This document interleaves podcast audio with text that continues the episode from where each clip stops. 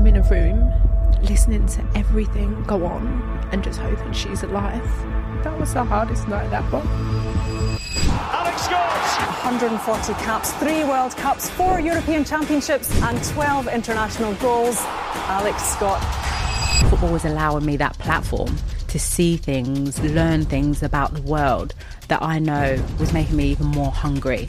And to keep that, I needed to keep doing well at football.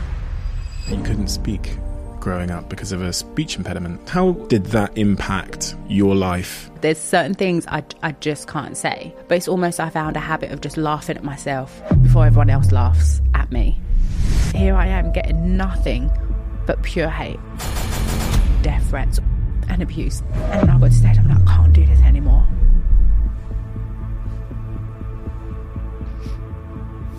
My dad had this dark side. So my protection was to try and love my dad all I can. And all those darkness and the demons will go. Did that work?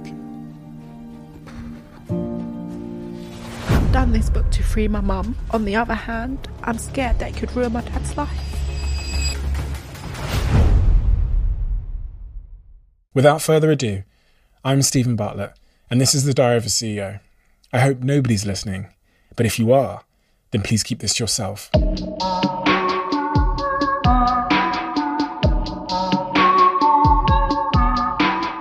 Alex, we sit here in East London today, Yeah. and your story starts in East London as well. Take me right back to to East London when you grew up in some when was that 1980 something 84. 84 Yeah. take me back Instantly, even when you say East London, I'm smiling because I have so many happy memories and the feeling that it gave me a sense of community, everyone looking after you, even though it's surrounded by struggle and hardship, it makes me smile.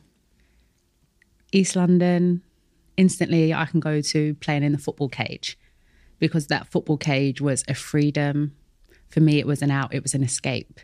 It allowed me, that football cage allowed me to start dreaming of a world that, I don't know, that I never thought that I'd be able to see or imagine. But in that space, it gave me that. when was the first time you'd watched a, a football match how did football come into your life I don't actually even remember sitting down to watch a football game on TV because both my mum, mum and dad, they weren't athletes. So it's not a thing that we'd sit down and watch a football match. But in that area that I grew up in, that football cage was everything. It was the community. It was where people came together. And I think that's how I got into football and that's what I liked. It gave me that connection to other people. So for me, it wasn't dreaming that, you know, I wanted to play football or be a professional footballer. That wasn't it at all. It was a sense of a safe space in that football cage and feeling at one with everyone else in the neighborhood. escapism a safe space mm-hmm. why was it a safe space A safe space from a home environment.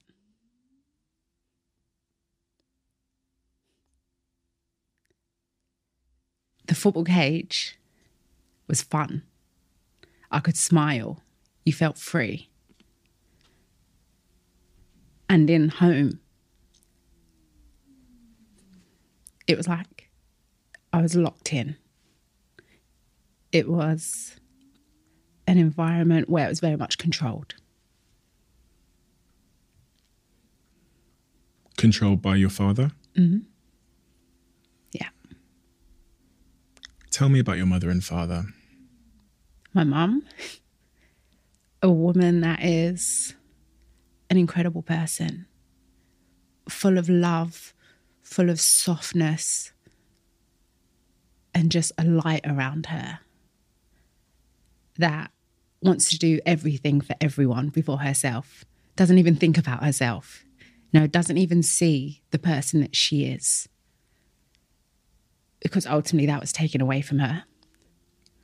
My dad, even though I see the love in my dad, I wanted to love my dad so much. I was a daddy's little girl. But he had this dark side. And that's the side that we saw a lot of growing up. When was the first time you, you, you recall seeing your father's dark side I can't put an, an age to it, to be honest. But it was there, mostly what I can always remember. That you saw this love inside. And I, I always say the drink, but obviously the drink helps it come out a lot more. But I just, you could see him turn like his thoughts or what he was going through in his mind. That's how he took it out on, I'd say, all of us, more so my mum.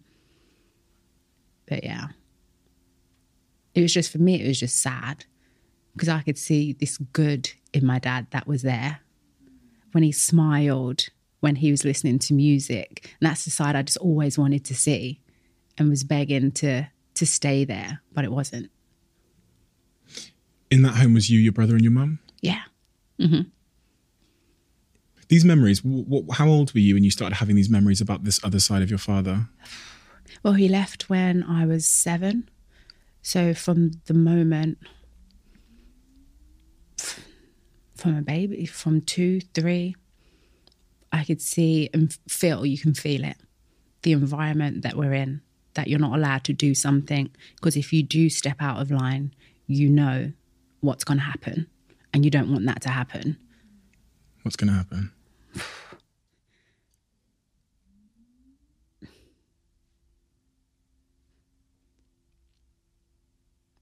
What my mum would go through,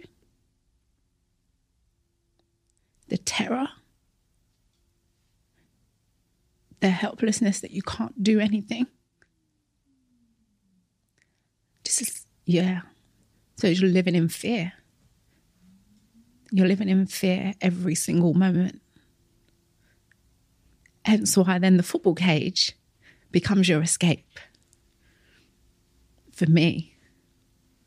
Did you did you want to go home after school? After Yeah. I wanted to go home to protect my mum. I wanted to go home to put a shield around her, to be strong for her, even though she was doing the same for me and my brother. But it's like you wanted to protect someone, but how can I? I, I can't. So my protection was to try and love my dad all I can, to keep trying to bring that side out of him. If he has the love, then maybe he'll start loving us in that way. And all those darkness and the demons will go. did that work? No. No. It's weird because I sit here with you and then say it is dark and straight away it's it's hard for me to talk about because I suppose I've hid it for all this time. It's easy not to talk about it.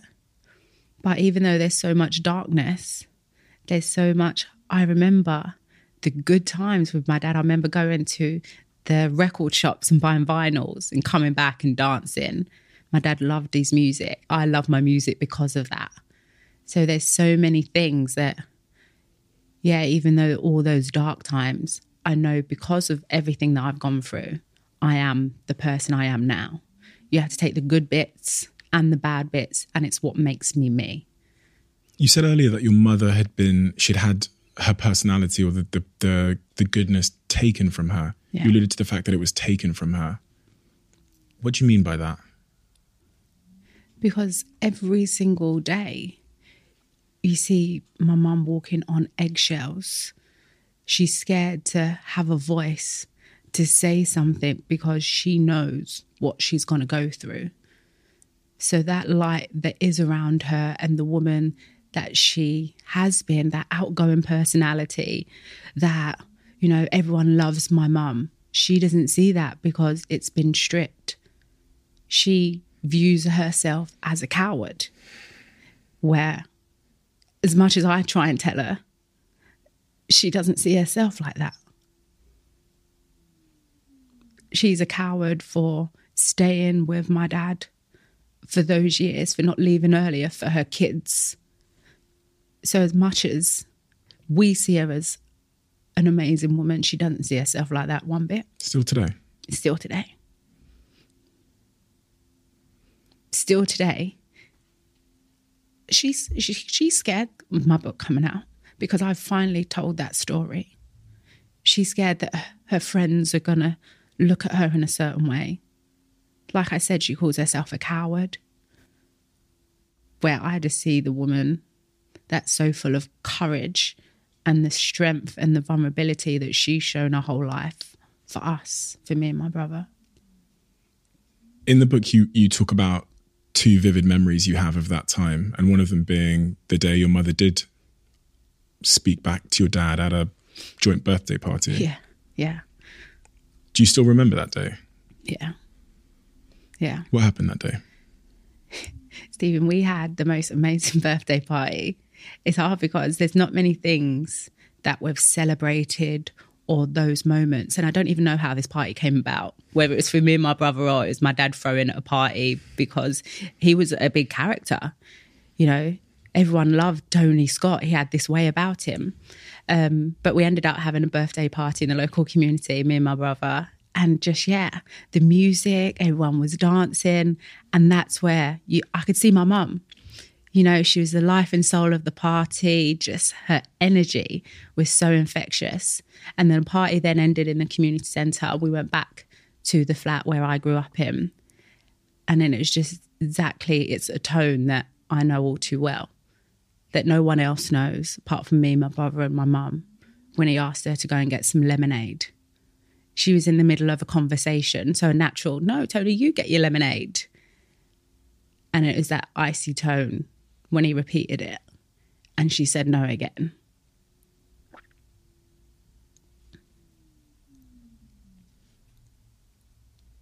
It's hard because I'm looking at you, but I can see her.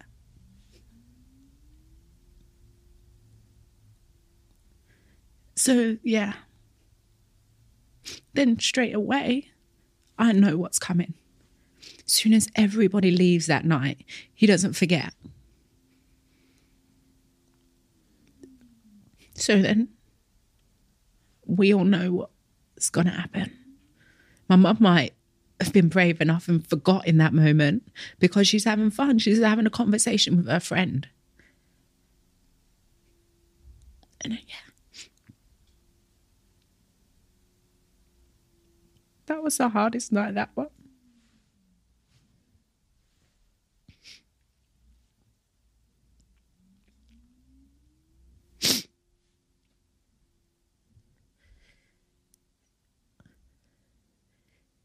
You know, the thing about the book is we've never had the conversations. So my mum is trying to survive for her kids. And then I'm in a room listening to everything go on and just hoping she's alive.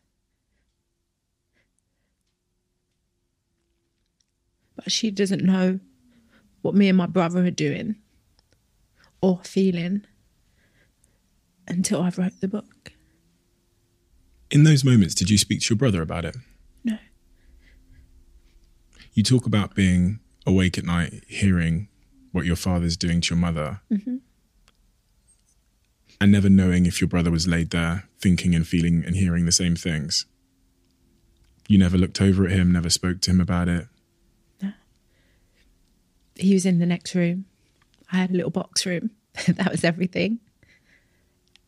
And then there's- a silence the next day. You're not allowed to speak until you're spoken to. That's the environment we've grown up in. So all you have is a look or trying to catch a feeling. And our feeling is mum's alive. That we've still got a mum for the moment. When you woke up the day after that birthday incident, that party incident, Yeah. and you saw I didn't your, sleep. I didn't wake didn't up. yeah. and you saw your mum, Mm-hmm. what did you see? Just empty sadness.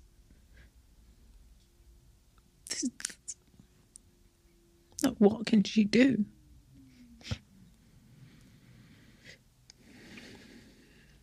Someone's so hurt that every time she moves, it hurts. I heard everything. I heard her trying to run.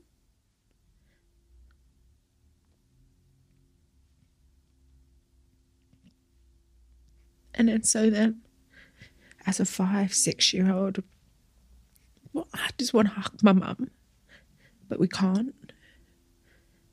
You can't hug her. We, no, Why? wasn't allowed to show love.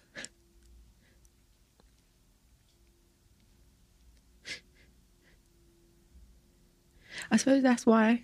Uh, I suppose like a word like control is easy to say, isn't it? I suppose until you break it down and understand that's the control. Like we're not even allowed to show love or hug or speak, really.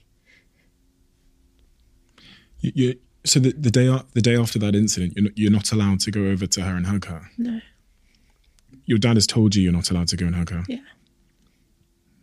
What's the consequences if you if you hugged her? That something would happen to me and my brother. And did that happen to, to you and your brother? yeah, if if we spoke back, if we didn't obey orders, if you show love, emotion, you're not being strong, you're not showing that you're strong, right? You just get on with things. Last night happened, you just get on with things. When when you look back, and you've talked about this in your book as well, about how in many respects that served you becoming a, a football player, and it made you a little bit more, I guess, resilient, shall I say? Um, but when you look back at those early years and you see how emotion was disallowed or squeezed out of you, are there were there words spoken that told you emotion was not a useful thing, or was it just actions and behavior? Where did you where did you lose that sense of emotion and love and mm-hmm. affection and For me, I always had it. Hmm. I know from a kid, I just wanted to give love. okay or see the light in someone. I wasn't getting it from my dad or my mum was showing me in a different way. I know I wanted it. I was craving it. I remember my best friend Regan going around to her house and they're huggers. Hmm. Everything's so affectionate. Steven, I would like freeze like this. She'd hug me and I'd just stand there like, oh my gosh, I don't even know what to do, what happens in this moment. and she laughs about it to this day. And hmm. still to the same, it's hard. You know, I don't hug my mum like I want to. The other day it was her birthday. I was like, all right, mum, little hug and pat on the back, love you. And then like she feels awkward. I'm kind of awkward because that's how we've grown up. We don't know how to do that. I find it easier now because I've gone through the process of learning that and that it's okay. But then when I go back into the environment, to this day, I don't I can't I don't think I've ever hugged my brother. Because that's still that environment it's hard because for me, I feel so lucky. I've, you know, this career, football, now in broadcasting, I've traveled the world. I've educated myself in such a different way, surround myself with people that are affectionate. I love, I love giving love to other people. And then I go back into that environment and straight away I'm like this again. It's like that frozen. And it's hard because I've been on the journey doesn't mean you're ready for it. That mm-hmm. I can try and bring it out of you or I can baby steps. But yeah. And I guess that environment is still a trigger, so you haven't you haven't recovered in that environment. Yeah. You know, it's so, I, for me, it's kind of happy. What's so interesting also is my niece lives with us. Hmm. We've had her since she was two, living in so with my mum and my brother at home in East End. She gets it all. And I see that through my mum, through my brother, for all the love that they didn't have or the hugs, they give it to her. Which is beautiful, like you said, but they still can't do it amongst themselves. Yeah. No, it makes sense. The, the other the other moment you, you talk about in the book is the day that um, your mum told your dad to leave. Yeah. Yeah. She said she found it in inner strength. My nan had recently passed away, um, sudden. And it was hard for my nan, this story from my mum, because she knew what was going on, even though it wasn't spoken about. Your nan knew what was going on. Yeah. Um, and then, yeah, as soon as she passed away, sudden heart attack, my mum found the strength to say, no, that's enough's enough. Um, and she finally told him that that was it. She said to me she was finding ways. She'd gone to someone like a homeless shelter or something to see if she did run, would she be safe? And then would they be able to then collect us afterwards? So she was trying to find ways to leave the environment, but she then always couldn't because it came back to me and my brother. And then, yeah, that day she finally, enough was enough. She said she just didn't care. She didn't care what would happen to her or whatever, but she knew that this couldn't go on anymore for the sake of me and my brother. Did she tell you what she said to him? No. I just remember getting the shout to come down the hallway.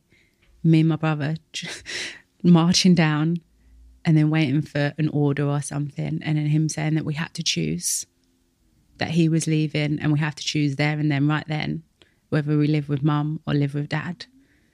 And me just looking at my brother like, what? And he's making us choose like right then.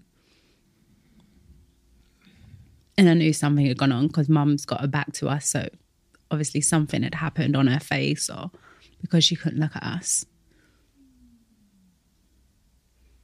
It's a pretty disgusting situation to put children in, isn't it? To get them to pick a parent because regardless of the and you talk about this as well in your book is regardless of the the abuse you still love Yeah. both parents, right? Yeah. That's my dad. Like I say, like I see the like the smile or how he is, and like and I feel just sad. Like even to this day, when I'm thinking about him, I'm just like, you know, suppose he's just sad. I don't want anyone to feel sadness, you know. So I remember in that moment, like I was always, it's always my mum. I was always going to pick my mum, but it's the thought that my dad would be lonely as well. Like, how do I have? Why do I have to choose? Like, In that moment, would you have chosen for things to stay how they were? Hmm. no, no, So you would have chosen to just go with your mum? Yeah. you- yeah. yeah. But it was just trying to process as a seven-year-old that my dad might feel lonely, hmm. and what happens to my dad. But no, I need to protect my mum. I need to be strong for my mum. I need to look after her. Hmm. And then your dad leaves. He's gone. Not just leaves, leaves with everything. Everything. Furniture, everything. Not that we even had a lot to take, but it was still just, you know, you make do, you get by. But yeah, he took everything. Mum let him take everything too. Because then he didn't have a hold over her anymore. Oh, yeah. And you stayed in the house? We stayed in the house, yeah. What was life like beyond that point? I think that's why I'm so lucky, Steven. I had football. I had that out. I had something to focus on. You know, so I'd escape into a different environment that gave me structure. Where I think for my mum and my brother, it was it was a lot harder. You know, you're still processing my brother, and I suppose this is where it hurts my mum because she puts a lot of blame on herself we went from a controlled environment, which very much I was still in a controlled but a disciplined environment with football was very different. And then so my brother totally went the opposite way. For someone that had been controlled and in that environment, he then had a freedom, but he didn't know what to do with that freedom. My mum didn't know what to do with it. So I think it was harder. It's been a lot harder for my brother. When you say it's been harder for, for your brother, what's what does that look like in reality? that I'd say even to this day, he doesn't know himself or what to do, his purpose, carrying guilt. You know, we talk about strength and stuff. It's I know it's very different for men. Him feeling that he should have been that protector, maybe, you know. When he looks at his baby sister, I've managed to make a career or do something. And he looks at his life and what has he done? Do you have these conversations with him as adults? No, we we we can't. We've not had a conversation about anything. As a family, we can't sit down. We don't know how to. There's not been a conversation about anything. Are you close? Close in a different way. You know, when you hear stories of brothers and sisters and like that love we have for each other is so strong, but in a different way. It's protecting from afar. We'll do anything for each other and be there, but it's not a pick up the phone. How are you, sis? What's happened? What's going on in your life? But no matter what, you'll just always be there for each other Why do you think that is? Why do you think there is such a distance? Because you don't know how to communicate. We don't know how to talk. When all of your life from all those age that age gap when my dad was in the house, we didn't learn anything. I've gone away from that and taught and educated myself differently. But my mum and my brother still been in that. Hmm. I felt a bit guilty actually because I remember going to therapy, learning all of this, learning my behaviors, learning then to deal with my emotions and talk. And they're like, great, go and do this with my mum, my brother. You know, we'll start open the conversation. But then actually, it took my mum back to a place that's that hurts her. You know, and, and I did that because why? Oh, because I was ready. You had you had a conversation with her post therapy, mm-hmm. and it hurt her. Yeah. It's bringing up all the stuff that's still so raw that she's never dealt with. You just got on with life. It's what you do, right? Just put a plaster over it. You get on with stuff. The mentality. Get your head down. You get through things. But actually, you're not dealing with it, are you? It's still there. It's still raw. and it will show up. Mm-hmm. It'll rear its head in very ugly ways at times if it's Yeah. unaddressed. Because it's still controlling you. It's just controlling you from like the back room mm-hmm. somewhere. That's what I almost think in terms of like domestic violence and what goes on. I think we deal with a lot of stuff till when the person has left the environment, right? Hmm. But then a lot of the work needs to start afterwards also. Like those conversations, actually dealing with those emotions. What next? Instead of like, oh, they've gone, can get on with life. Actually, you can't because it's still all there, it's inside. Were you ever jealous of other families? No. You weren't. Never jealous, no. Guys, I feel I'm lucky. I've had everything from my mum. I've had the love, the care, her doing everything she can.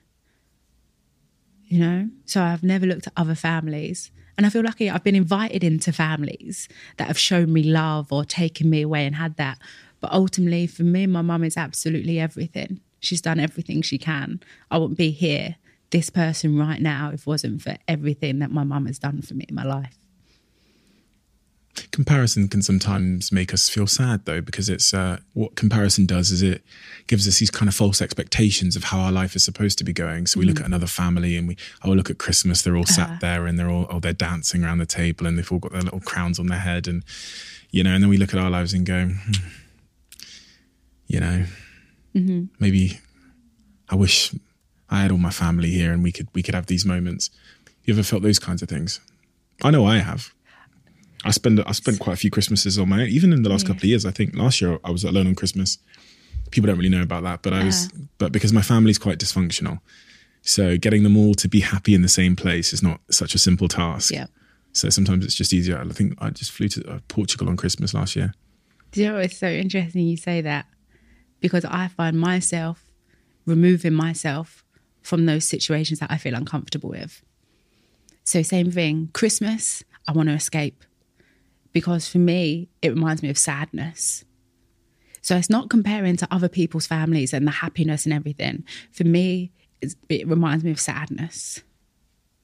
So then I'd rather remove myself, travel away, be away in my own thoughts, than sit through it and see my mum's sadness, something that I can't change in her.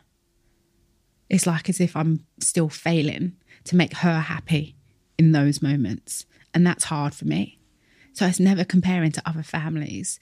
It's just that I feel helpless in trying to help my mum.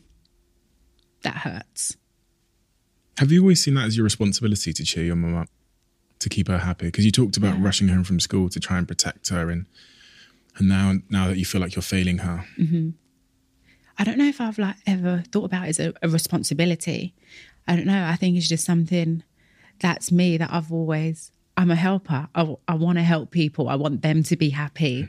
I want to do everything I can for someone to bring joy to them. I don't know. Maybe it's because the upbringing I didn't have much of that or something. I don't know. So I've I don't know. I've not seen it as a responsibility, but I just I want her to have a life that maybe she's missed you know, and bring her that light back. in order to do that, she's going to have to confront some of the things that bring the pain back as well, though, right? So uh, we see it so many times in our friends and and people that you know they've been through something. You know it's holding them back from living the fullest life they could live today. But in order to to unlock that fullest life, they have to go back through some stuff and bring it out into the open. And you see, I see it sometimes with my friends where I know they don't want to go back there. Yeah. But if they don't, then they're gonna. There's a risk that, in my view, and who's who the fuck am I to tell them about their lives? But they're gonna end up missing out on the like the fullness of life. Yeah. So it's this battle. It's like, do you want to keep on keeping on and just keep it in the back room and live a live a, a less com- full life, or do you want to go back there and do the do the hard work to try and unlock your? Mm. And it's a battle, and It's like a fit. Yeah. Well, I suppose, what is it? Face the fear, see the fear and face it and do it anyway. Mm. Like I'm of that mindset. Like it might be scary, but I'm still going to do it. I'm still going to give it a try. Mm. But then I suppose everyone doesn't have that mindset, do they? Like in order to move forward or see into the future, you can't if you're still driving, looking in the rearview mirror, mm. like not dealing with all the past stuff behind. And then so for me, I think I've got to a stage like, why am I talking about this in a book? Or, you know, it's been hard for all this. Like, I've hidden it how long? Up till now. I've never spoken about my upbringing or what's gone on in my life until this book, until this moment, Why was now the right time? because I think I'm, I've learned a lot about myself. I'm older, I'm wiser, and I'm, don't want the heaviness of it anymore. You know? And I actually ultimately wrote it hoping that my mum, it frees my mum.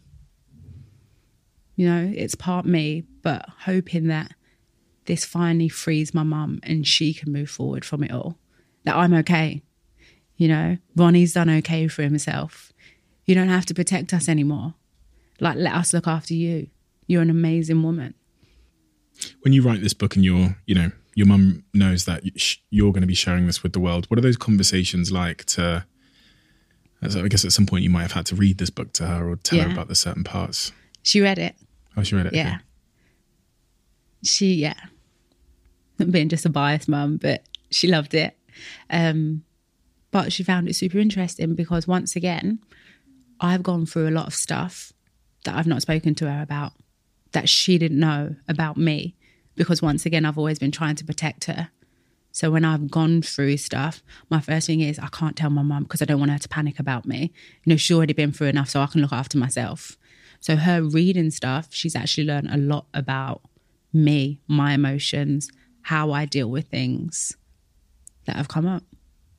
And then ultimately, like I said, that when she was going through all of that stuff with my dad, she didn't know what I was in the room doing, that I didn't sleep once because I'm listening just to make sure that I can hear her move in the morning. Heaviness. Mm-hmm. You used the word heaviness. You didn't want the heaviness anymore. Yeah. What is what is the what was the heaviness? carrying all of this, not speaking about what went on, hiding it every time I'm asked about my mum or my dad in interviews. Because I think if you look back at everything that I've done, soon as this topic is brought up about my mum, I get emotional. Because straight away, someone doesn't know, just talking about my mum and me saying, oh, she's amazing. Straight away, I'm picturing everything that went on that why I think she's amazing, but I can't tell you that. You just hear me get emotional and then I change the subject. But like I said, I suppose through learning how to communicate better and understand my emotions, like I just want to be free. Like I want to be light. I want to move forward in my life, not having any of it anymore. Like I'm at a stage in this point in my life where I'm ready to enjoy this stage this next season, you know? You used the word earlier on patterns. What was the symptoms of that heaviness?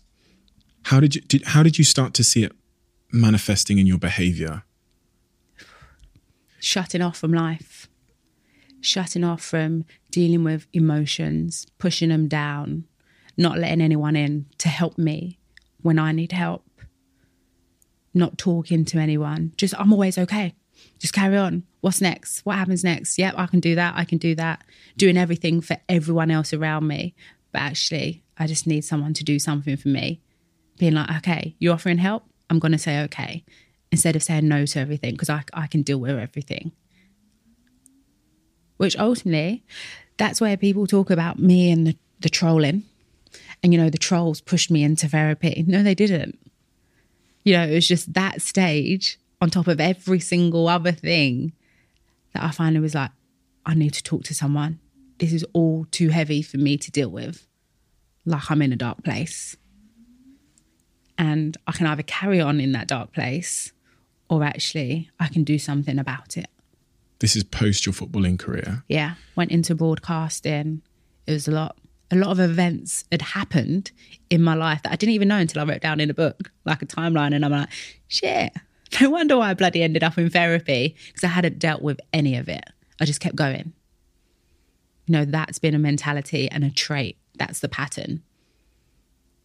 I'm okay. Alex is always okay. You are always one decision away from taking your business to the next level. And a decision that's helped me to transform my business is moving over to NetSuite, who I'm excited to say are a sponsor of this podcast. If you don't know already, NetSuite is the number one cloud financial system bringing accounting, financial management, inventory, HR into one platform and one source of truth. It's reduced IT costs because it lives in the cloud, so you can access it from anywhere. And the cost of managing and running multiple systems because it's in one unified business management suite. My team and I don't have to worry about tasks being manual and clunky and it means that I can be more efficient and to focus on more important things like bringing you the best episodes and guests on this show. So I become one of the 37,000 companies that have already made the move over to NetSuite. NetSuite has extended its one of a kind flexible financing program for a few more weeks, so head to netsuite.com slash Bartlett for a free product tour. Back to the episode. One of the things we didn't talk much about yet is um, which I think would be a surprise to a lot of people, is that you couldn't speak for Yeah. for many years growing up because of a speech impediment. Yeah. This man I sit here talking to you, It's like crazy. chatting away. Yeah. and then working in broadcasting. But when you know, speech impediment is is something you know you've gotten over the speech impediment, and you went to like speech therapy, from what I understand, yeah, for a while. yeah. The thing that's probably you know I assume would stay with you for life is how that makes you feel about yourself. In a you know what I mean? Because it's you know you've you've overcome overcome it, but the the thoughts of um, struggle or maybe like not fitting in socially or being a bit insecure about things can can can linger long after the the solution's been found. When you look back in your adult years, has did that impact your life? how other people viewed me. I didn't feel like my voice was important or I wouldn't be able to get what across what was going on in my head. It's mad. You say I'm over it, I'm not. Like it's just I, I can hide it a lot better. Or I know that okay, I have to reword things or I memorize scripts, for instance, or I'm practicing them. So when I get on camera, I know that word that's coming up, I can't say. I've practiced and practiced it, but then I go to say and it still it doesn't work because I just can't articulate where the words come from. Um, even earlier today, before I was having a juice, and I asked if there was I can't even say the word cinnamon or something, whatever the spice is in it. There's certain things I I just can't say. But it's almost I found a habit of just laughing at myself before everyone else laughs at me, or then just not finding my voice, not speaking out because I'm scared that it w- won't come out the way that's in my head. I know, like my brain works so fast, like I'm always thinking 10 steps ahead of everybody else, but I, I can't get it out. How, how bad was it for, for people that might not understand what it's like to have a speech impediment when you're younger? It's hard because you go back to the environment that I, I grew up in. It was actually then easier for it not to because you're not sp- don't speak until you're spoken to. So it's easy not to speak. So, which actually then full circle, then my mum didn't detect it till later on because then I just wasn't speaking because we was in that environment where I wasn't really playful or speaking out anyway. Um, so it's not until then and then having to recorrect it. But then I'm in an environment with someone who I'm sitting with and I can feel like the love or they're caring for me. So then I think it's just a game, right? That I can feel something from you that you're invested in me, which is totally different to that what I'm feeling of my dad. So then you go back to those patterns. I feel like that's the pattern that I then craved with everyone. I then just want my first coach to see something in me. I'll do everything for you. Just believe in me. Like I want to feel that from you. Relationships, the same thing. It's like I'm always seeking that from what I wanted from my dad, I suppose, in my childhood. difficult to have relationships when the first model of love you've ever you witnessed was deeply um, toxic. Yeah, that the speech impediment. Mm-hmm. So not knowing how to communicate or speak properly and scared of what I'm gonna what I'm trying to say doesn't come out right. So from the speech impediment, it's just easier not to speak. A lot in my circumstances, that's how the speech impediment for me works. Which go is crazy because, like you said, Do that for a living now. yeah, yeah. How does that work out? Because the thing is, like on TV, I suppose I don't think about the millions of people watching me or that. For me, it's just always I'm so interested in the person sitting opposite me because I'm learning. Hmm. You know, the area of East London that I grew up in, I didn't think I'd be surrounded by people that view the world or have seen something in a certain way. And I'm just, sometimes I'm not speaking. Like, hey, mm. you, you ask a question and you wanted me to speak. So the same thing, I can ask you something and you're telling me this amazing story, and I'm just sitting there, even though I'm presenting, I'm just amazed because I'm just like, wow, I'm learning something here. So ultimately, yes, I do it for a living, but no, I'm just sitting there learning and only speaking sometimes, really, even though it's on TV. But like you said, mm. in relationships, yeah, I know that pattern of not speaking or when something's tough, I would run away from it. Like if you just push it down, push the emotions down, the next day everything will be fine. I'll carry on like nothing ever happened, which for my partner has always been the super hardest thing because they want to talk about it and get it out and all the feelings. But then I was always scared how those feelings, or if you got to that angry state, what would happen because I grew up seeing that in my dad. So then I just want everything to be great, light, fine, everything's fine. Tomorrow, everything will be great. But that's the thing in relationships. You've got to battle it out to resolve a problem. And if you don't, it ends up being deposited in the relationship as resentment or contempt, and it just stays there as an issue unaddressed. Yeah. And then it will pop up some some other day. Yeah. hmm I think that's everything that happened to me up until I went to therapy, is that it finally all needed to come out. Everything. To deal with the emotions, the childhood, the speech impediment, hiding it all. I've come to learn. I remember saying to my, one of my friends last week. I said, I think I think the single most important thing in any relationship, um, if it is to last, especially romantic relationships, is conflict resolution. Okay. Because you know, uh, I see. I've said this before, but I see relationships as like imagine two dots on a piece of paper, and then the relationship begins, and they become these lines moving as the relationship, you know, carries its course. And then there'll be things that start to make the lines deviate from each other and go a bit wide. But conflict resolution keeps the two people close. You know, if you know your partner, you don't like the way he eats that thing. Yeah. You can talk about it. Dis- I mean, that's a tr- trivial thing, but you can resolve things and keep yourselves close. When things go unresolved, it seems like these two parallel lines start to deviate and you move further apart. And then you're not having sex, but you you don't know how to talk about it, Yeah. so they ju- just continues to deviate. For so conflict resolution seems to be the thing that is um, keeps contentment out of a relationship, which Dr. Professor John Gottman says is the number one killer of relationships. But it also keeps us close. If you're if you're not a master in conflict resolution, it must be quite, you know, because you, you you want to avoid conflict entirely, and that or you don't know how to communicate in a way that's going to help you to resolve the conflict. It must be difficult.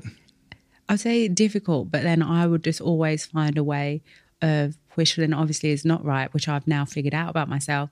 I would change things. I would stop doing things Okay. to try and make my partner happy. Yeah. So I'm then changing myself. I'm not being my true authentic self because yes, I'm avoiding the conflict and everything, but in, in doing so, I've stopped doing what I want to do or what I like just to then always keep everything nice and happy. And then you'll resent. That's where the contempt shows up Yeah. because you think, "Fuck, I'm, t- I'm not doing this for Yeah. you, and I'm not doing this." And you fucking, ah. But then I wouldn't even speak about that. Yeah. Like that would be then. So I'd just sit there, silence. Like, why am I mad? Why? Am, what, what's going on in my head? Like, why am I feeling this? What's going on? Yeah, because I've changed and I'm doing everything just to hmm. try and keep being happy. and you've solved that. I don't think you'd, you'd ever solve anything. You, I'm learning. You know, it's interesting. What did I hear the other day about? You know, we spend more time as people studying other people, what you wear, what you study, how you act, how you behave, than actually spending time studying ourselves. And so I'd say over the last two and a half years or since going to therapy, I'm studying myself more. So those patterns, those learning how to communicate better or what I do, which will then help me in a relationship moving forward, hopefully. When you look back at your football career. Big smile on your face. um, a really, really amazing career. Um, you're very much considered a legend in the game. Why do you think you were successful at football? When you look back, what was it about you and your character that separated you from those, you know, thousands, hundreds of thousands of other people you were competing with to play for England or to play for Arsenal? I think it goes back to the cage, first of all. For me, football was just always, and it was a escape and a happy place. And I was scared to always lose that. So I actually, yeah, even though like I went on what 140 caps for England, and then there'd be people like, yeah, you're the first name on a team sheet, you're a favourite. I played every game for England kind of with that fear that it could be taken away. This could be my last game. Like, what if I don't get picked next week? What what am I going to do? Like, it's all I've ever known in my life. I know I wasn't the most talented. I wasn't. There was people that were supposed to be at the top and make it. They were the next best thing in women's football. No one ever spoke about me like that in terms of growing up in the Arsenal team. I was out. I I was Al that grew up in East London. You know, I loved Arsenal. That's how everyone viewed me. I just loved the club.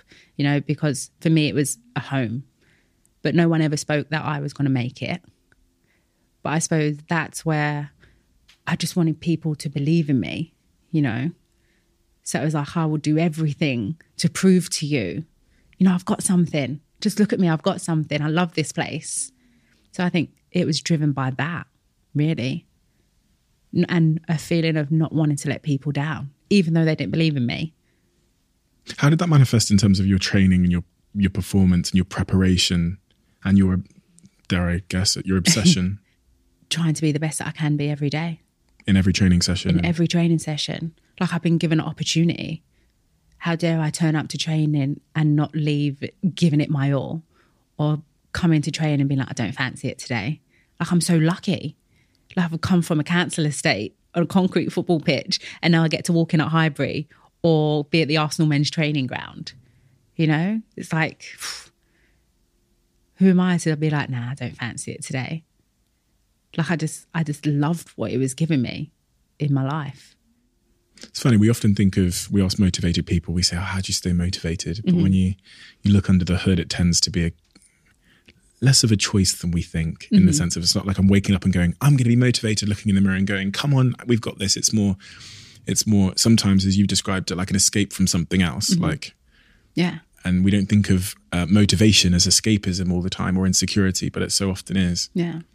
I just knew what football was giving me in my life. Something that, you know, I had dreams, but never dreamed that I'd be able to travel the world. Or, you know, I remember in the youth age groups getting on a minibus to go into Nottingham.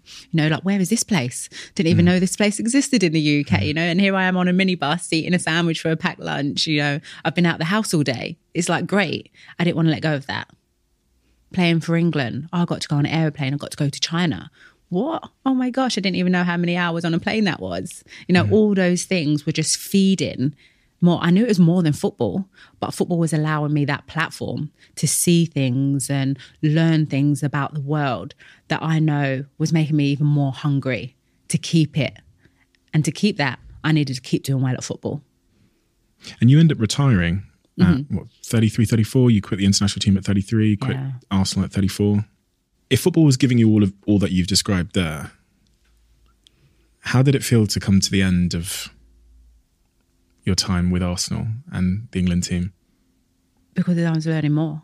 I was learning more about the world and from other people. And actually, then I knew towards the end of my football career, it was giving me those feelings that I didn't want the heaviness and actually a feeling this is not enough for me anymore. Not a feeling of being trapped. Trapped is the wrong word. But there it was it was heavy towards the end of my career. I was taking on a lot of emotions, responsibility. I was captain, but in terms of I don't know, I've always been this person where is people can offload all their emotions on me. So I'd do that, I'd take that home, I try and solve a lot of problems on and off the pitch. And I just, I wasn't happy anymore in my last couple of seasons. Well, I didn't know, I remember doing a documentary about mental health. And the doctor, um, Tyra, uh, Tanya Byron is her name. She described it to me so well. I, I didn't know. I was like a functional depressive this whole time. And that started in those later years of my footballing career. But I didn't know. I didn't know how to describe it or what I was feeling. You know, I was just turning up. I wasn't happy. It was heavy, taking on everyone's emotions, management, players, trying to fix everything. And then I'd be home in the evening and be like, whoa, I don't want to talk to anyone. Like I physically couldn't talk to anyone. Which of those patterns? Then I'd swish off from the world. If you try and phone me, call me, won't pick up, mum, yeah, I'm okay, don't want to have a conversation because everything was just then heavy. No one in football knows that because I could go to football, I'd put on a face. Like I'm Alex, like, yeah, everything's great. Leader, captain, great. But then I knew I couldn't do it anymore. I did a TV show, Bear Grylls, and that was the first time I knew I was ready to retire from football. I was surrounded by different people, different conversation about life, other than being in a football bubble where everything you're consumed by, you think everything's just sport going on in the world. But I know I've always needed more. I know that's what's always been the spark in me about life.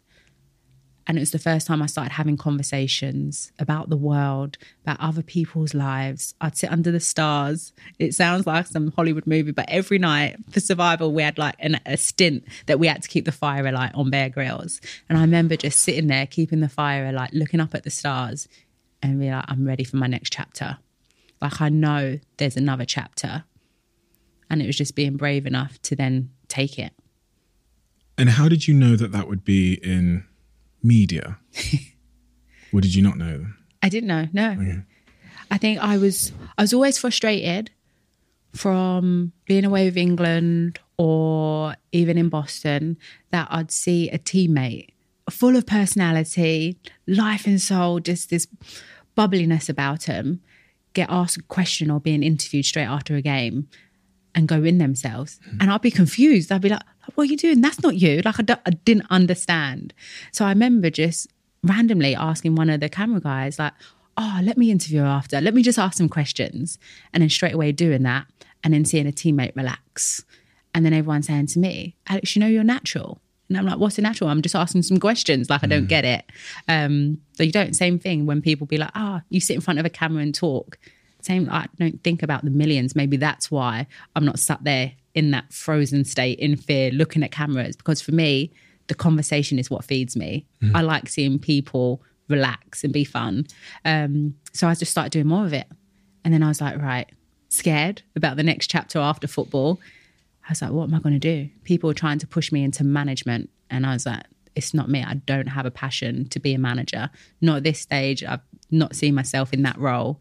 And I was like, no, I need to do something that I love, that I get a passion and an energy from. And so that's why I did a media degree. I was like, right, if I'm going to do this, I know that I'm going to be judged, you know, and I don't like the feeling of anything just being given to you. So I'm like, no, I'm going to work for it. Just like I had to do my football career, I'll work for it. I'll do a media degree. So went and did that whilst I was still playing for Arsenal. And yeah, decided that in 2018, I was ready. It, I felt ready. I had a two year contract on the table from Arsenal to sign. That's the comfort zone, the comfort blanket that I could have easily taken that. I'm still trying to pay my mortgage. I suppose most of my life is that the fear of not having money to pay my bills and the debt man knocking on the door. Like I grew up seeing him come around every Thursday, you know, that fear. But I was like, no, I can't sign that contract. I know how unhappy I will be. Did you have an alternative at that point? Did you have a contract from No, no? nothing there. So what what is that gap that you know I think about it like monkey swinging through a through a jungle you got to let go of the last branch and just mm-hmm. have faith that you're going to grab the next one Yeah. what was that period like in your life where you don't sign the contract and then you're looking for your next thing because I suppose I've always had the fear, or a lot of people, what if it doesn't work out? Well, actually, I suppose I've always been the opposite. What if it does work out? Hmm. I don't want to be held back in fear of, no, just in case. So it was more like I knew the headspace that I was in. I couldn't sign that two year contract. It'd be unfair. It'd be unfair to myself. It'd be unfair to my teammates because I'd just be turning up to collect, you know, my monthly salary at the end, which isn't a lot, mm. nothing like the men or whatever, but mm. it was enough to be secure and pay my mortgage monthly. But I know I couldn't do it. It was unfair. When did your first broadcasting job emerge then after that? It's weird because I was doing random stuff for BBC, like appearing on a like women's football show or something. And it's when I announced my retirement, that's when it just went, okay. It's like I was free, and then people like, well, she's free to do more. She's got more hours in her day. Mm. Like she can actually start doing some work. And then from BBC, yeah, they started offering me more. I was appearing on some of their flagship flagship shows, Football Focus, or kind of those ones. And then yeah, I suppose 2018 for me was that year when, because then I went off to the World Cup 2018, the first female pundit for the BBC, and I suppose from there then it continued. You talk about coming home um, one day through that period, and this is the the part where you start talking about this function, functional or functioning depression, and you talk about um, looking at yourself in the mirror, and then taking a walking past it, taking a couple of steps back, and looking at yourself in the mirror. Yeah. Tell me about that day, that evening, what happened, and you end up like collapsing and you know having a bit of a moment. Yeah. Do you know, I remember that like it's yesterday. Oh, yeah. I keep going back to the word heavy, I think, because that's straight away I, I feel it. I didn't know, well, I know I did, that I was carrying a lot. I'd carried a lot through my football career, which I didn't really know. I was just doing it all, trying to solve everything. Straight away, I took that into my broadcasting career. And like all these great things that, yes, I'm the first this, I'm the first that. I never set out to be that. I was just following something that I love, that I had a passion for. Um, and then so all the stuff and I suppose the pressure that came with that. I didn't know, I wasn't putting it on myself, but the expectation for me, the expectation I was putting on myself was not to let anyone down. Like I've been given a chance. Like I can't let my BBC boss down. Like I've got this person that's finally believing in me. He's given me an opportunity to go to a men's World Cup. Like this is big. Like so I was working so much, doing so much, not to let anyone down. And then ultimately on top of that, as you're becoming the first, as I'm the first female, all the negative stuff that come with that, all the trolling, all the online abuse, all of that. Like it just got to a stage where I just I couldn't take it anymore. Like I'd been numbing everything, just carrying on. I can't show I'm weak. If I show I'm not strong, if I show my weakness, then the only thing I can't handle it. Oh no, here she is. Look, a female can't handle it. It's too much for her. So all of this I'd just been bottling and just carrying on, putting on this face, like everything's okay. And then that night was when it all got too much. I didn't want to come home. I was drinking to switch off, to sleep, to numb it all, to forget about it. And I just got to a stage where I'd had a dad filled with drink, an uncle passed away, was an alcoholic. It's like drink problem and alcohol has been huge in my life. And here I was repeating those same patterns. Drinking every night to switch off from the world. Drink. after work. Mm-hmm. So you'd be presenting on TV and then you'd come home and Yeah, to switch off from it all. Switch off from just life. Switch off from not talking to someone. Don't want to speak because then I'd have to speak about emotions and the heaviness continues, right? If I don't speak about it, it's great, it's going to go away. But actually, it doesn't. just gets bigger and bigger. And I think it was, we go back to how you said about Christmas and New Year. It was that I was on my own because it was my choice, wanted to escape everything, the feelings, and then just being so sad. So sad. And I was like, I can't continue like this. So, I was that choice in that moment, the next day to Google therapy, what happened that night? just couldn't stop crying. could not stop crying, drinking. Then the drinking wasn't switching off what was going on in my head. Just numb. Just, I was literally on my bed, curled up, just uncontrollably crying. And I don't know why. I don't know why I was crying the way I was. And why why should I be crying? Because from the outside, I should, I'm okay. I've had an amazing football career. I'm now working on TV. I can still pay my bills. Like, why should I be sad from the outside world? Who am I to be sad? I've got everything going for me, right? Couldn't understand it. You understand it now? I understand, yeah, that for so all my life, I'd locked up all these feelings that I didn't know. Like how you said, they eventually find its way out. But we've had all these, I've had all this trauma. Everyone has trauma, whether big, small, everyone goes through trauma. And I suppose I'd put up all this protective walls around me. And then now they're just flooded out. Like I needed help. How did the trolling mm-hmm. online exacerbate, make all of this stuff worse? And like, be honest, you know, we all pretend that that doesn't affect us. Oh gosh. Yeah. Mm-hmm. No, that's so easy when people say, "Oh, don't read it, forget mm. about it." Like, but when constantly every day, and yeah, it's my job to sit in front of a camera, but the abuse of, you know, your skin color, what you're saying, just everything, the pure hatred. And I'm like, what? What have I done? That was some of the, like, what have I done? Like, should I just stop? Because ultimately, I was talking about something that I love.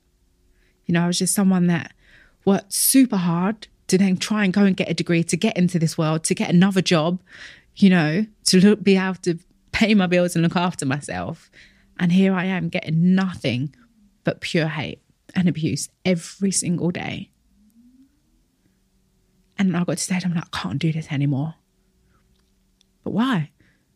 Like, who, why should I let them win? You know, so I'm fighting this battle constantly every day with myself. Did that make it harder to like really love showing up at work every day? No, do you know why? Because like the football cage, the actual work hmm. being on screen was an escape. It gave me like an hour and a half where I'm doing Super Sunday. Hmm. That was an escape. I was actually you forget about everything. It's straight away when I'm going home once again, then I'm on my own. That's when it all spirals out of control. Like I can't take it. Functional depressive. Like at work, I'm totally fine. Put on the walls, like I'm doing the work, enjoying it, loving it. And then straight away, then I can't take it. Hence why most probably I threw myself into more work. Didn't give myself time off. Work, work, work, because I'm loving doing it. Keep it coming, keep it coming. It's yeah, a distraction, though, isn't it? Yeah. It's a distraction from just sitting with oneself and Mm-hmm. and uh, confronting. Yeah. I see this so much in so many people I know. This, oh, I just make myself so busy that I won't have to actually deal with stuff. Yeah. It's almost like, it's almost like um, I sat here with Maisie Williams, and she she'd been through a lot when she was younger, and her with her father, Maisie Williams from Game of Thrones, the, the actor, and um, she talked about how acting was her escape. And the interesting thing is when when we in work and in I guess in acting, we kind of get to disassociate from our our, our true self, our identity. Like we become this character. Like even me now. Yeah. This is obviously not you know. I'm being as authentic as I can, but I'm also Yeah. trying to be a fucking host of a podcast here, right? So like when I go upstairs and I'm on my own, that's my truest self, Yeah. obviously, when the camera's on, on or whatever. Um, but it is, it's like this is our work is our escapism. It's we get to we're playing, especially when you're presenting, you are, you know, you're, Yeah. you're high pitched and you're like, Uh-huh. "Ah, blah, blah, blah." so um, I've, it's funny. I've seen it a lot in some of my really close friends that work is their way of distracting themselves from their life, Yeah. just getting past today. But you know what? Maybe for me, I suppose, maybe I didn't learn that part because actually what you see on screen is actually me. Mm. Like I didn't learn how to either be this presenter or be a different form of myself. Mm. So I've always given just, it's just me. But who's the person at home? Is the person that had dealt with all this trauma and done stuff, but had like I hadn't. That's what I'm saying. It's like so on, on TV. There's this expectation for you to be a certain way, Mm-hmm. right? Which is you've got to be at least you can't be sad. They're talking like this. Yeah, right? yeah. You've got to be a little bit up, and you've got to be more a little bit more interested than maybe you, you might be feeling. But but when you go home on that that night in particular, Mm-hmm. that's probably actually you Yeah. because there's no cam, there's no one watching. That's when there's no distraction, and I think that sometimes we are who we are when we're least distracted Yeah. When there's no phone, there's no nothing. Go put us in a jungle and sit there for an hour. You'll find out who you are. Like- Yeah. so like when you are when you were alone, Yeah. and when you are alone, and when there is no distraction, who are you now? Can I ask? Are you in a relationship? Because this is quite. No. You're not in a relationship. Okay. I'm dating. Okay, you're dating. Okay, you're you're dating. Trying to figure out the I didn't want to put a label on it. I'm like, Okay, here we go. Here's the trauma. you don't want to let you don't want to commit. Oh, yeah. That's a toxic trait. Oh, so you, you're dating. You're not in a relationship, but you're dating. yeah. Okay. So I'm just trying to figure out if you're going home alone. Um, Yes. I'd say yes, I am. okay. Yeah. What do you like now when you when you're in that space alone? And what's the journey been like of like being alone, undistracted? I love it. Now, Yeah. have you always loved it? I know what those moments have given me in my life, but maybe because I was clouded by a lot of stuff going on, I was scared to be in those moments. Where actually, I think about the best moments that I feel now are my most quiet moments. So I have this special place in Portugal, and I always escape to it because why I love nothing more than getting up in the morning and going on a hike in nature, and I feel like I'm alive like the thoughts that enter my brain about life or what I want to do or where I want to go, like it fills me with so much energy. So I love those moments. I love going away. I go alo- um, away a lot on my own, and people can't get their head around it. Are you going on vacation on your own? I'm like, yeah, because I, I need it. I know what it gives me. So, like, I would say those moments I love. I need it to recharge and refocus sometimes. Were you ever the person that didn't want the party to end or didn't want work to end? Yeah. You were that person. Mm-hmm. I had a suspicion you might have been. I suppose it's like my Libra trait, those scales that I love this end. I love connection. I love people, the energy that it gives me. And then I also love the other side of it. I need to be alone sometimes, like not speak, not have the conversation, just literally be in my own thoughts. I say this because the friends that I've got closest to me Mm-hmm. that struggled the most with unaddressed issues were always the ones that never. So, if say we're on a night out, a couple Mm-hmm. of drinks, one or two, I'm like, "Ugh, I'm done. They would always want to continue, Mm-hmm. and it was it was this interesting observation that you and people listening will know this friend. They do not want people to go home. They do not want the you know they want to have one more drink Mm-hmm. and then they have i think someone's referred to me before as like the fear either upon sober, sobering up or having to go home alone at the end of the night Mm-hmm. and, I, and I sat here with a with a guy that kind of explained that to me but i was just curious if that was ever you at all it's not the that I would want to. I love nothing more than seeing people have a good time. That in those moments, I often forget that I need to have a good time. okay Like I'm trying to make everyone have a good time. Do you need a drink? I'm going to go get you a drink. Let's go out for food. Let's do this. I'm planning your biggest thing, and I've never planned anything to celebrate my own stuff because that's what I love seeing in other people. So it's not a fear of like I want you to keep staying out or keep giving you a drink. It's mm. just I'm loving seeing you have a great time, yeah. and that makes me so happy. Hmm. the trolling stuff. Yeah, i there's no there's nothing more toxic than football twitter.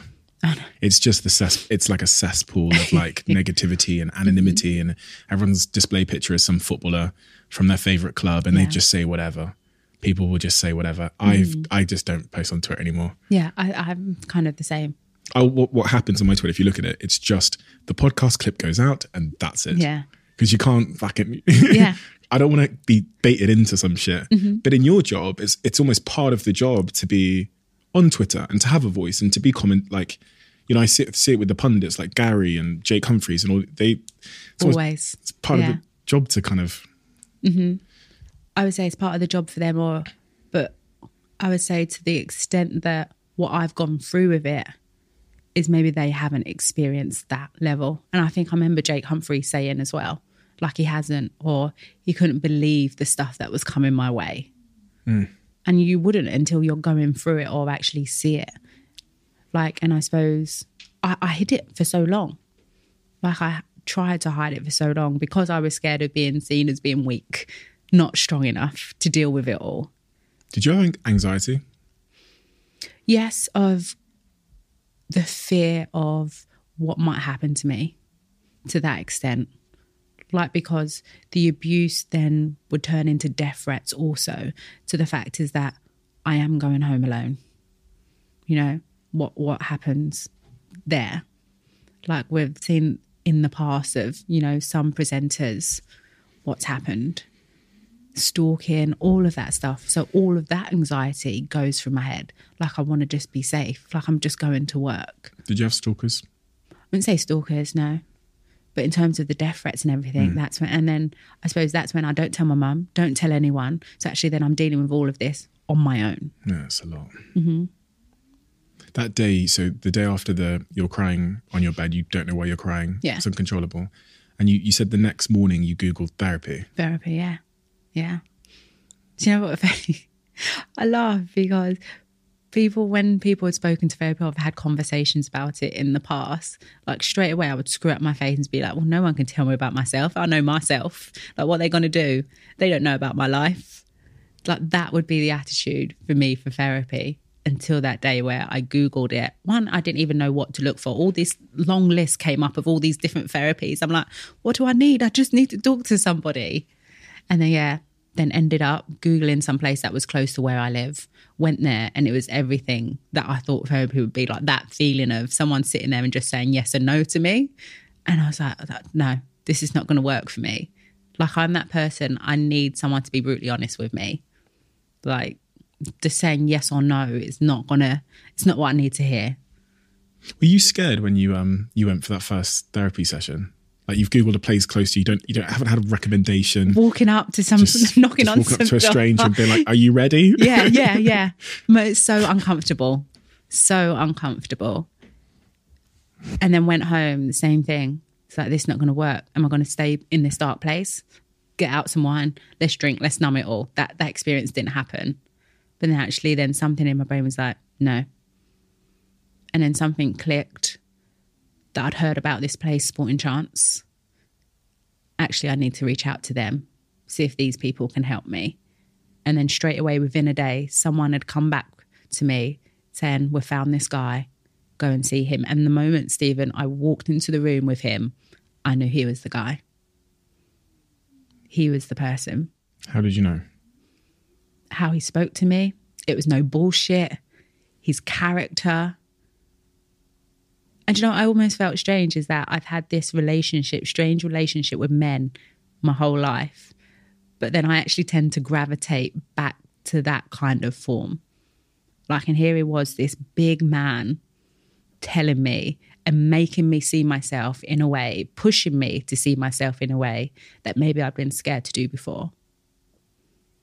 And not allowing me to just be like, yeah, no, I don't want to talk about that. No, yeah, that's okay. And just seeing me and knowing it's not okay. This was what two, three years ago, almost two, Yeah. two and a half, three years ago. Uh-huh. He made me start seeing that some of it isn't my responsibility. The guilt that I'm carrying my whole life, the heaviness, making me see it in all a different way, making me see myself and learn about myself in a different way, why I've done things the way that I have, to understand the patterns, to understand my patterns when I need help, and that it's okay to ask for help. It's not weak, it's not a weakness even we talk about like the heavy stuff, but even it's the nice stuff. Wanting someone to say, "No, I'm going to pay for this," instead of me. Like I, I always, I'm the first to try and pay for everyone because I just want everyone to be happy. You know, like "Oh, I've treated you to a meal, like it's all good. Sometimes that awkward feeling, don't like it. Actually, no, just being like, "Okay, yeah, thank you. I appreciate that you're going to buy me dinner tonight. You know, it's okay." Learning that Why was that a struggle? because you just kind of it's just one I just hate awkwardness or like now I found myself that I can pay my bills and I've you know earned some more that I can take care of people also so I'm trying to take care of you where actually I'm not earning that money when we're talking about men's football or women's football, even in TV now. Like I'm earning a salary. So actually, what am I doing? I'm trying to pay for everyone. Like I'm not actually, I'm not made of money. Hmm. But it's just that feeling that I can, like I can treat it like hmm. it's good. I guess if you spend your life like trying to help everybody else and make everyone else happy, mm-hmm. it's coming at the cost of something, coming at the cost of your own happiness often, mm-hmm. and and that is difficult. you're what? You're two and a half, two and a half years on now. When you when you reflect back on, you know, that that, that the person you were at 18 years old, Yeah. or in your early, you know, years go, you know, playing for Arsenal in England. If you could go back and just have a chat with her, and she would believe every word you said, mm-hmm. what would you say to her? That you're going to be all right.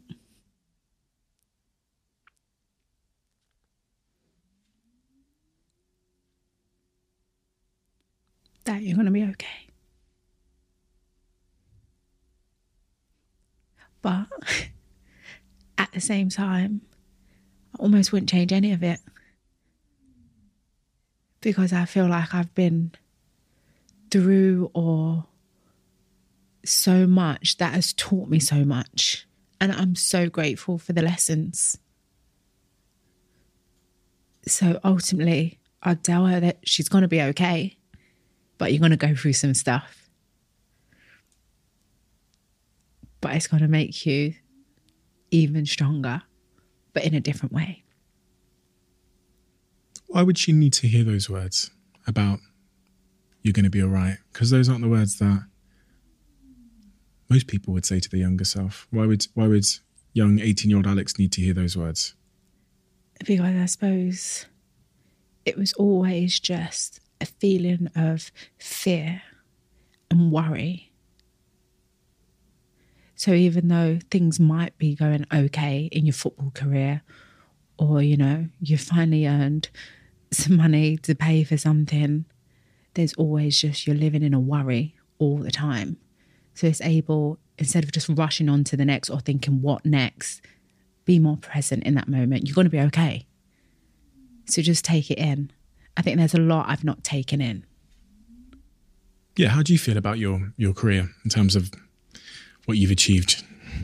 Everyone looking at you must think Alex is an unbelievable success. She's Yeah. smashed everything. She must be just over the moon. I, I find it hard. I suppose a lot of people do, right? To hear the good stuff. Like, yeah, like I've I've done all right. Like from one career, made it into this career. But I, I suppose I'm scared to always just sit there because it can be taken away. It can end. So I'm always thinking, no, I need to be better. My next show, I need to study my lines. I can't mess up. I need to be better. So there's always that of I'm letting someone down. So I don't think I've ever sat and taken it all in. What what have I done? Like I've great, like I've managed to play for England. And now what I sit on TV and have a conversation. I suppose I, I don't take it in. When people now come up to me in the street, I, I understand more. I would say I didn't understand before, but now I'm starting to understand. do you feel like you're a success?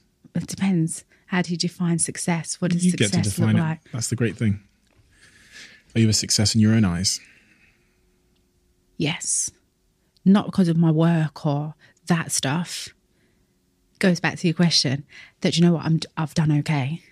From the kid on that council estate that only had the concrete football cage, like you've managed to do something when a lot of people, kids from those areas, they have an expectation that you're not amount not supposed to amount to much.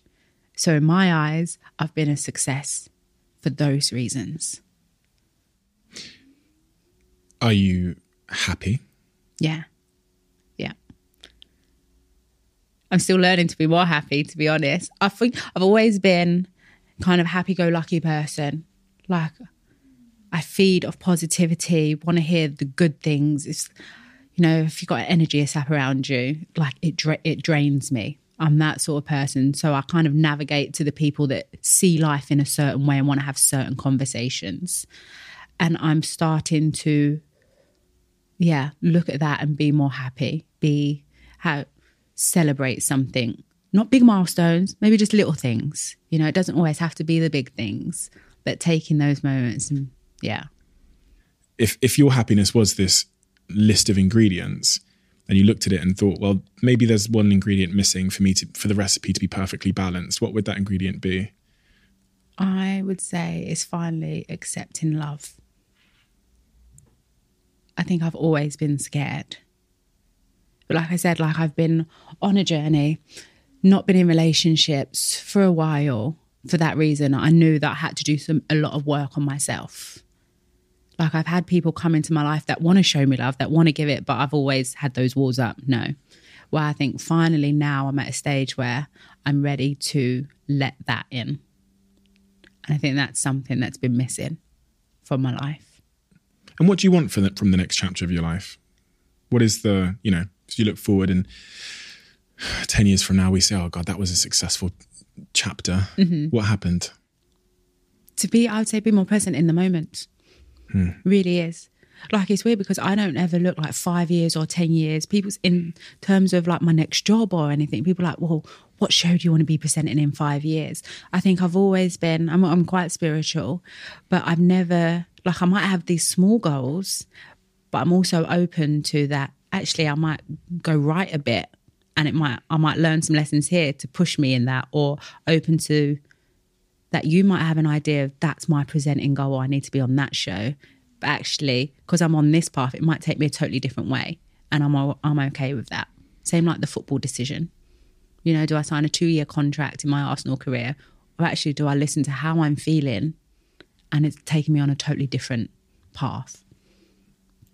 I wonder if there's a bit of a, uh, like the survival mindset in there where like it's just a case. I hear this a lot. Like, I'm just trying to make sure I don't lose this shit mm-hmm. to do my best today. So thinking about the future seems like a waste of energy because mm-hmm. I want to make sure that you know, because because there's sometimes a, a, fear in us of, of of going back, and I think yeah. I think people that have come from harder times understand this a little bit more. I think maybe if I if you'd come from a privileged place, you wouldn't have you wouldn't have ever had a fear of like what happens if I lose this contract because yeah. you can just you know mm-hmm. fall back on the safety net of your like parents' mansion or whatever. but but there's more of a like a fight in the moment I, I see which ends up i think as you've described it like deferring our happiness because we're just trying to get through today. We're not enjoying yeah. it. We're just trying to fucking hold on here mm-hmm. you know? Yeah. Oh i'm scared of that. Yeah like a fear of like losing that contract but i also have a fear of standing still. Mm. like just being okay like being not just average. Like i always want to be better than i was yesterday. But you, you must have dreams no. Yeah, like dreams of for me, like owning a house in the area that I am now because I know I love that area. Yeah. So isn't dreams of like when I went into the TV career, like there's a select group of people that I'm like, God, if I like get into that category, mm. like I know I've done all right mm. because that's how I view them, like top class. Mm. Same like in if we're talking football terms, when you're playing for England, you're the best right back. You know, mm. like I want to be in a category where I see those presenters that you know they are top class. Like, so I suppose I keep working towards trying to be seen at that level, and which I think for me is hard because I don't know, honestly, if I'd be viewed like that. Why? Because I already have a perception around me that I've just been given a role. Right? That I'm ticking a box. So I think that perception now for a lot of people, like that's always going to stay with me, no matter how hard I work or have worked to get to where I am. That's kind of a perception. Makes you upset, doesn't it? Mm-hmm.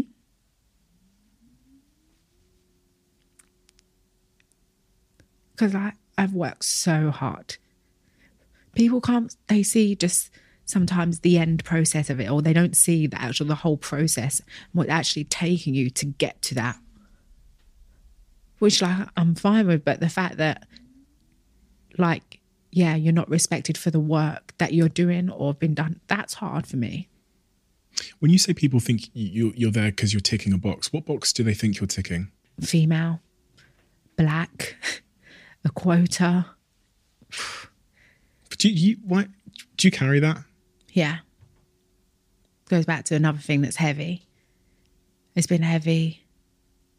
It continues to be every time a subject's brought up because maybe I've been that first to then break through. It's like I am that spokesperson or you know, we'll go to Alex, she needs to speak about this. So it's just it's just always there. Always. And it's like as if it's become my it's me, it's my story. And I'm like, no, there's a whole lot to me, you know, going on in my life. Hmm. I'm not just being trolled. But that's how now people would either just see me or all the abuse or yeah. It's just I didn't see you like that. thanks. Didn't even write down trolling on here. I didn't was was completely irrelevant to obviously who you are. So it's interesting that you're carrying that that in your mind, but it didn't cross my mind today. I didn't even think we were going to talk about it today. I don't consider it to be part of your story. Thank you. Not even saying that to make you happy. Like if No. I, I just didn't think it was. It's not. It's not anything to do with you, is it? It's, it's actually someone else's problem, in every sense Yeah. of the word. I suppose it's when you're getting phone calls every day about that, or straight away that that's constantly every thing that you read online. Yeah. It's that. Yeah. There's this interesting thing when you when you represent a, an unrepresented community that it end up it ends up becoming like your personal brand. So like as you've said, oh, we need to talk about black issues or women issues in football. So microphone over to and it and and it's that's on one hand the right thing to do because other people shouldn't really be speaking on those issues. But in another way, it's um it's kind of the wrong thing to do because it pigeonholes you as a it reduces your identity, as you've said, down to just like black woman when you are so much more. Everyone else is allowed to be so much more. Yeah. But um people don't really think about that. They think they're being kind Yeah. or thoughtful or considerate. Do you know what? I suppose, like, in terms of there's parts that I find it hard because, like I said before, I also understand my responsibility more with it. Where before it was Yeah. just, I was just finding a job. I'm just sitting on a sofa having a conversation, like, oh, this is great. Actually, what I didn't understand, me sitting on a BBC One show so far, a flagship program for BBC, is actually doing for a lot of people. Mm-hmm. I didn't understand that until maybe there was one time that I'm riding back through East London. It's actually during the pandemic. I'd rode from like North London to East London to see my mum. And riding home, there was two black women on a park bench. And they were shouting at me, Steven. Mm. And I was like, well, what's going on here? What's going on? And they was like, Like family. yeah, basically pure joy that they'd seen me Yeah. And they just told me, keep going. Hmm. Nothing more. And I was like, wow. It's it amazing, touched yeah. me. Yeah. Because of all the stuff you see online, those two people on that park bench, I understood what I'm doing. What's your relationship like these days with your father? I don't speak to him. When was the last time you spoke to him? 2019. And it wasn't a conversation, it was a text message. The last time I'd actually spoken to him was my nan's funeral in 2017. I remember standing on the balcony in Wapping. It had some drink, but him telling me that he knows he's not been the person that he should have been and he's carried a lot of regrets and he's going to change. And I was already so distraught because my nan was one of the closest people in my life. But I remember just feeling like, I, I, I don't care. If you do, then great. I'd spent my whole life sending him Christmas presents, birthday presents, ringing him just to check in because I had this guilt that he would be lonely or. And then from that moment, I was like, no, I'm done. Like I didn't hear from him, so I'm not going to chase him. Like once again, it was just this that it's just all talk. Like I'm over it. And then I was doing Strictly in 2019 and I got to Blackpool. Strictly was like this bubble of happiness that at a stage in my I just needed it and it gave me that Strictly did. And then I remember I got to Blackpool and I was on the train on the way up, sitting next to Michelle Visage, who's this character who I'd never thought I'd have someone in my life like her. And here I am, opposite ends. She's from New York, but we just had this connection. She was my person on Strictly. And she saw my phone flash and she's like, What the heck? What's that? She must have seen something in my face. And it was a message from my dad asking for tickets to come to Blackpool. I hadn't heard from him the 10 weeks I was on the show. Um, and he asked for tickets. Not for him, though, for two of his friends where he lives. And you know what? I'd seen the Elton John film, and I remember crying in the movie theatre because there was a part in that that I was like, geez, that's how I feel.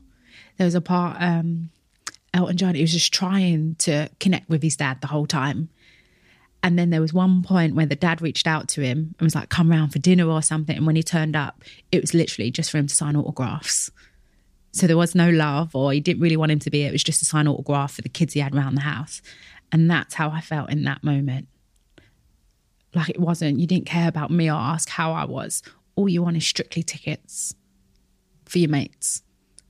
But I remember I had the courage to finally write back to him, that's wrong. and I think it must have touched him in a way because I'd never done that. Like if I was mad or felt angry about anything, would never tell my dad because I always still had that fear. Um, and so he must have known. And then straight away he, he texts back apologizing that, oh no, it's just his way to try and connect with me to ask for tickets and they were really for him. And I was just, like, oh, this is just bullshit. and as I've not spoken to him since, but I'm going to have to. Uh, and I want to speak to him. You're not finished talking. No.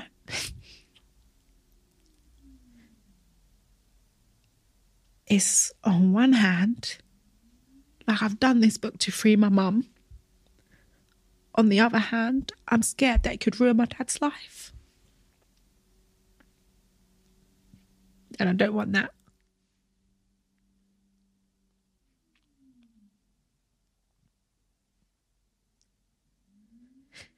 So I need to pluck up some courage. Because, yeah, I need to tell him that I've wrote about stuff that's not going to be comfortable for him.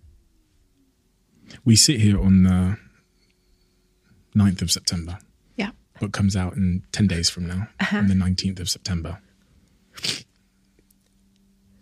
Are you are you thinking of speaking to him before the publication or Yeah. after the publication? Or? No, before. I think it would be very wrong if it's just out there and I hadn't spoken to him. Like, I've not wrote the book. I, I didn't write it to destroy his life or make him seem like this person. And I truly hope he's not that person anymore. Like, people change. So I don't want him to be judged on that in the past. Like, I want people to take him for who he is now. So I, want him to understand that I've not wrote it from a place of being angry with him or that ultimately it's not about him. It's about wanting my mum to break free of it all. Scary. What are you thinking? I was just thinking a few things. I was thinking it's a it's a difficult conversation to, and I've got to be honest. I, there's a part of me that thinks you don't owe him that.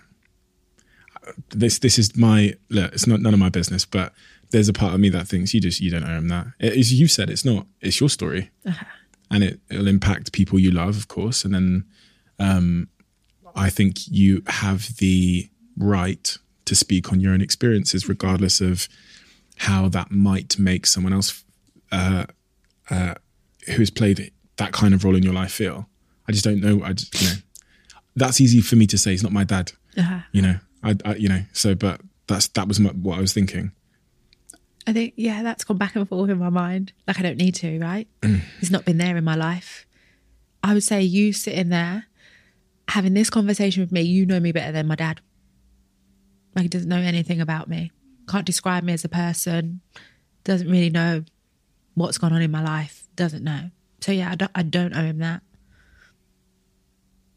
But it's, I don't know, something in me hmm. is telling me it's the right thing to do for him. Like, I, it's my dad, I love him. Did you ever understand the cycle that he's in that made him the way he is? No. And I think that's where I always think that something like he must feel the guilt and the sadness, you know, and that's why I've always like there's a good person in there. Like something's gone on that's made him feel like this, or don't know if it's me just making up a story in my head. But I feel like I always saw that from a kid. Like everyone has good in them, you know? Hmm. I'm still trying to pluck up the courage. It's coming around soon. I've got to do it. Yeah. I will do it. I will do it. You finished this book by um, writing a, a letter to your mother. Yeah. Yeah. That was hard in the audiobook, I'm not gonna lie. Yeah, I can imagine. spent that whole chapter crying. Why um why did you want to end the book in that way? Because I hope the book shows her that I am me because of her. That she's an incredible woman. Everything that she's done has allowed me to be in the position that I am. And for her to understand that she doesn't have to be the strong one anymore. Like I I'll do everything to look after her and just to enjoy her life. Like she still has this life. You don't need to be trapped by the past anymore. She's still trapped by it. That, yes, like me taking her out for dinner or a theatre show, like to try and give her that happiness.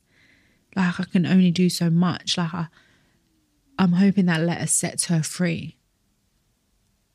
That's why.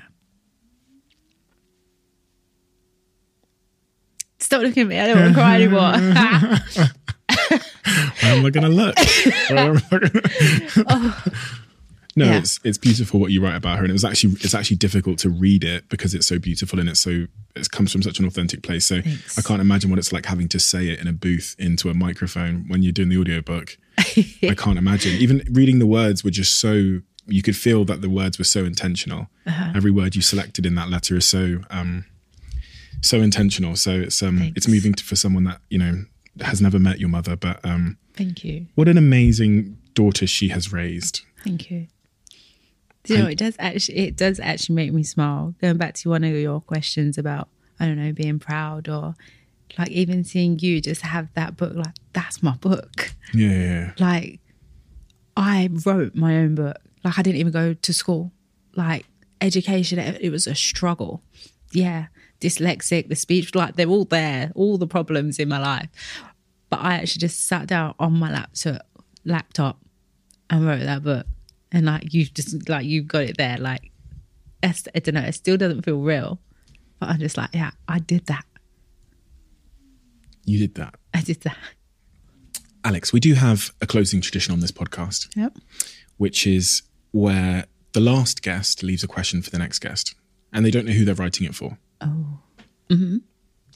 You will also be asked to do the same, which is leave a, a question for the next guest. And again, you won't know who that guest is. But and I don't get to read it until uh, until the, the very end of the podcast. So oh, okay. It's very very easy to read. What is your deepest fear? Oh, that is a good one. At the very core of you, what is your deepest fear?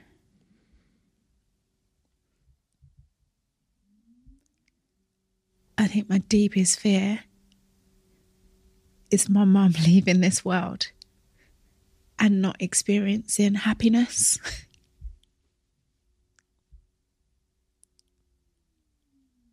that is the fear.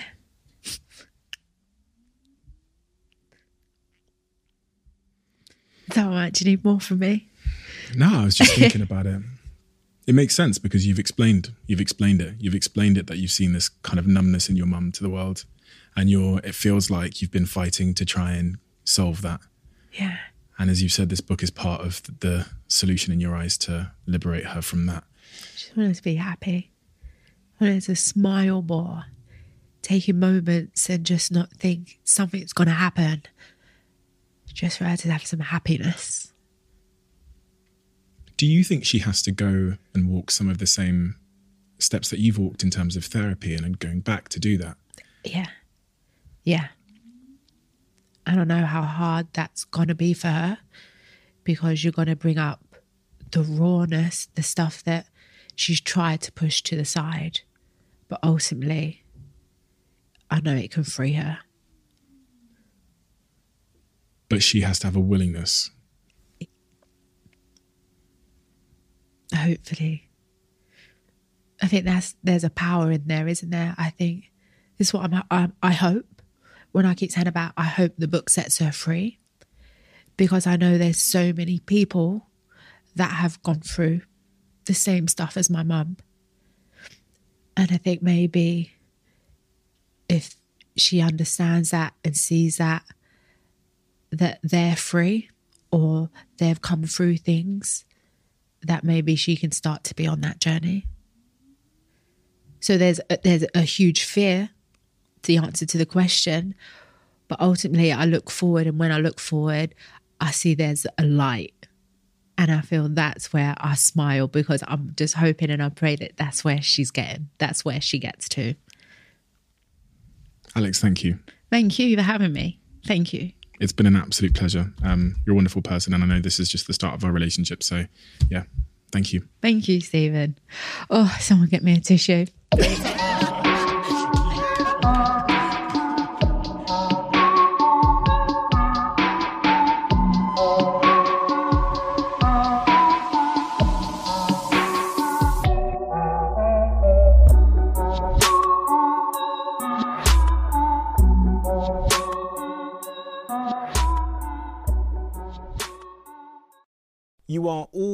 one decision away from taking your business to the next level.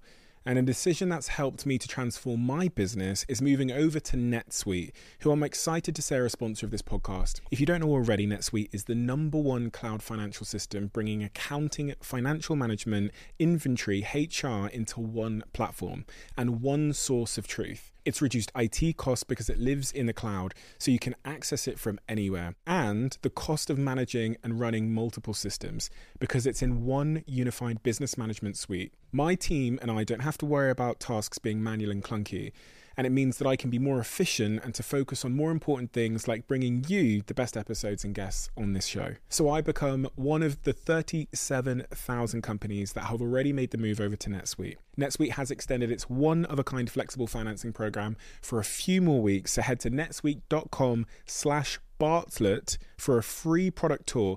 Back to the episode.